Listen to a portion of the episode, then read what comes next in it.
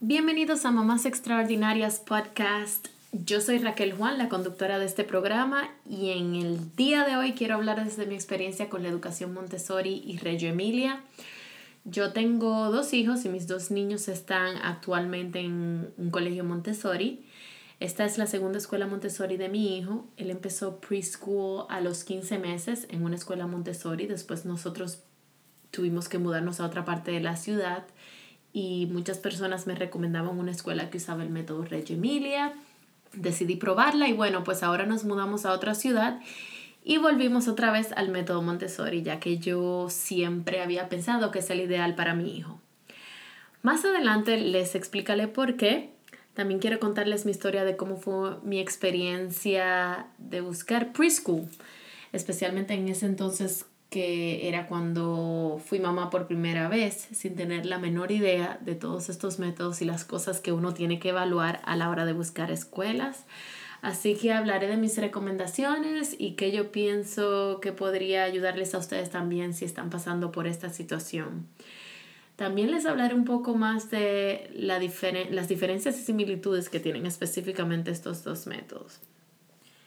Todo esto empezó mientras yo vivía en Miami, Florida, y, y bueno, ya mi hijo tenía, como les había dicho anteriormente, ya tenía quince meses y era la hora para, yo sentía que ya él estaba preparado para empezar eh, una escuela y bueno, eh, yo visité muchísimas escuelas, eh, muchas eran estilo Montessori, estilo Reggio Emilia, y la mayoría me di cuenta que tenían mezclas de, de metodologías. Por ejemplo, había una que usaba parte Reggio Emilia y que usaba otro método de, de más artístico, de creatividad.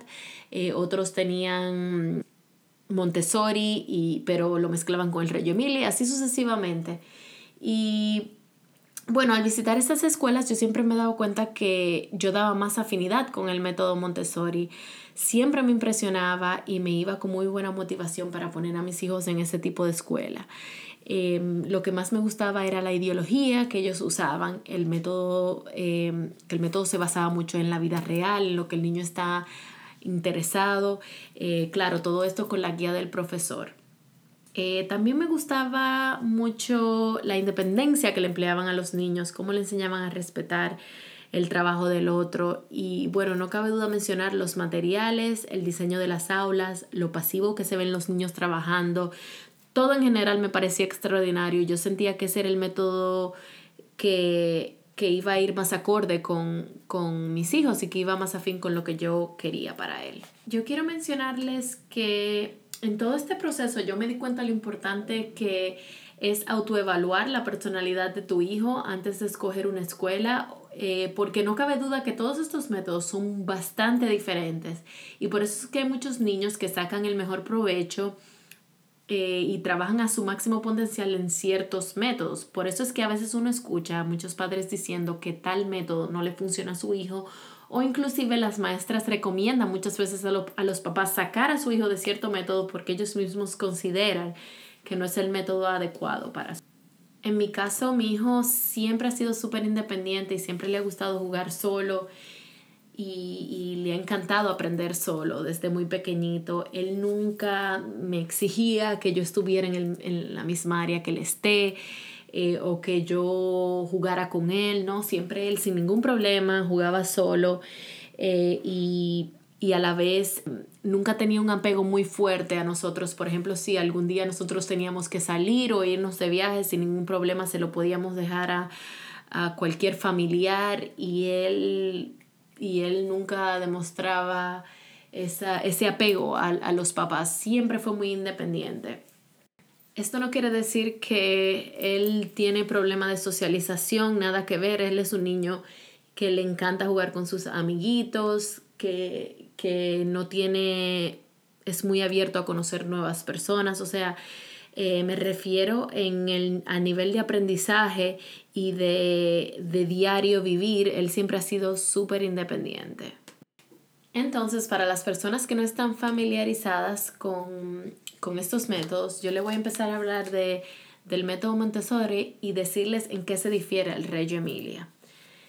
La educación Montessori es un método muy simple y preparado en la cual todos los materiales o, o a los que los niños están expuestos tienen un propósito de aprendizaje y desarrollo.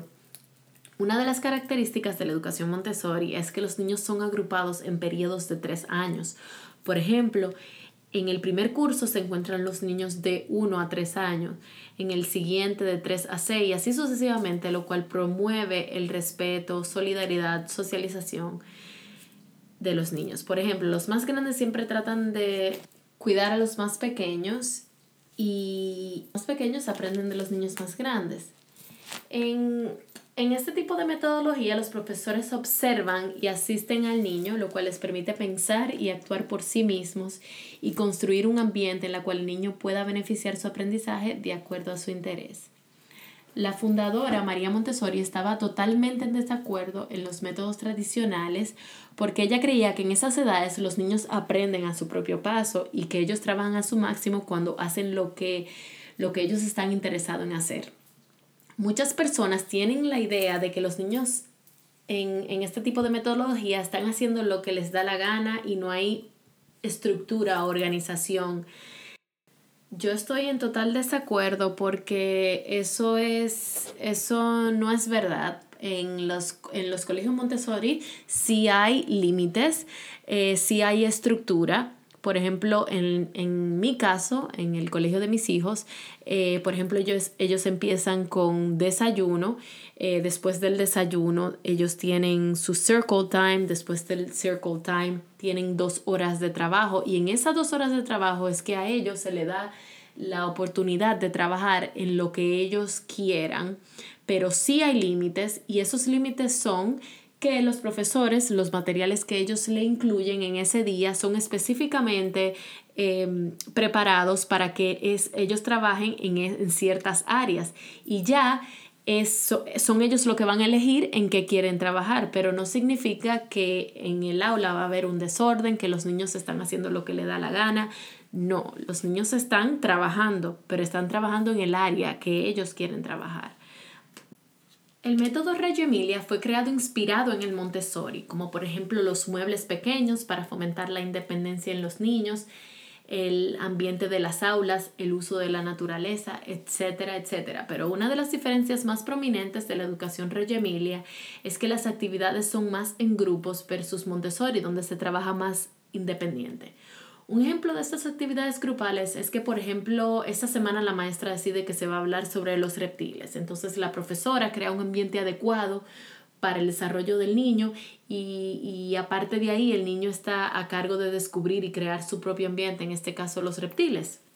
Es más un método de enseñanza donde ellos físicamente están visualizando y viviendo eh, este tipo de, de... están experimentando físicamente lo que es, por, en este caso, los reptiles y están participando usando su imaginación. Eh, se utiliza mucho la colaboración donde los niños son los guías y envuelven su creatividad y por eso el niño es, es el protagonista porque su curiosidad, con su curiosidad él crea su propio mundo. En el método de Reggio Emilia el profesor más bien colabora con las ideas del niño versus el Montessori, donde la profesora sirve más de guía. Por eso es que yo siempre estoy de acuerdo en que no todos estos tipos de educación están hechos para todos los niños, no solamente por la personalidad de, del niño, pero también con la afinidad y las creencias que tengamos nosotros como padres. Nosotros como padres tenemos la responsabilidad de investigar y decidir en cuál educación nosotros creemos que va a ser la mejor para nuestros hijos, usando nuestra intuición, nuestros valores, nuestras creencias. Hay niños que trabajan a su máximo en grupos o que les gusta usar mucho su imaginación y crear su propio mundo o ambiente. Hay otros que les gusta trabajar más independientes y que están interesados en cosas más académicas, como es leer, escribir, sumar, restar, etcétera. Hay otros que trabajan mejor en una escuela más tradicional, donde tienen una rutina más estricta y limitada, como son las escuelas públicas, por ejemplo. Eh, nosotros somos lo que más conocemos a nuestros hijos y, trabaja, y, y sabemos dónde es que ellos van a, a desarrollarse mejor, en qué ambiente. Otro tema que yo quería cubrir es que una de las preocupaciones que muchos padres tienen al tomar la decisión de, de poner a sus hijos en una escuela Montessori es que cuando llegan al último curso temen de que su hijo no esté preparado para la vida real, o sea, eh, para el kindergarten o escuelas tradicionales. Y la realidad es que sí. Al momento de yo tomar la decisión de cuál es, de, de cuál, en cuál escuela Montessori yo quería poner a mi hijo, ya que habían varias opciones, mi primera pregunta a la directora fue que por favor me diera los índices de aceptación a escuelas privadas y a cuáles escuelas públicas mayormente los niños que se gradúan de, de esa escuela van. Y pues ellos siempre tienen esa información de los índices de aceptación y, y son públicos, o sea, tú tienes el derecho a pedirlos. Y ahí te darás cuenta de la calidad de educación que tiene el colegio, especialmente cuando ves a dónde van la mayoría de los niños que ya se gradúan de ahí. Mi experiencia en general con el sistema Montessori ha sido excelente. Yo siento que es el mejor método que va con mis hijos y el método que yo tengo más afinidad. Mi hijo particularmente ahora que está más grande, yo puedo decir que ha aprendido inmensamente y ha sobresalido en, las matemática, en la matemática específicamente. Y ha sido por la manera en que ellos aprenden y los materiales que ellos usan. A él particularmente le han servido de mucho interés y él le ha sacado muchísimo provecho. Así que espero que este podcast le, les haya ayudado a conocer más estos métodos y que les haya servido para aplicar estos consejos en un futuro. Les mando un fuerte abrazo y nos vemos en el próximo episodio.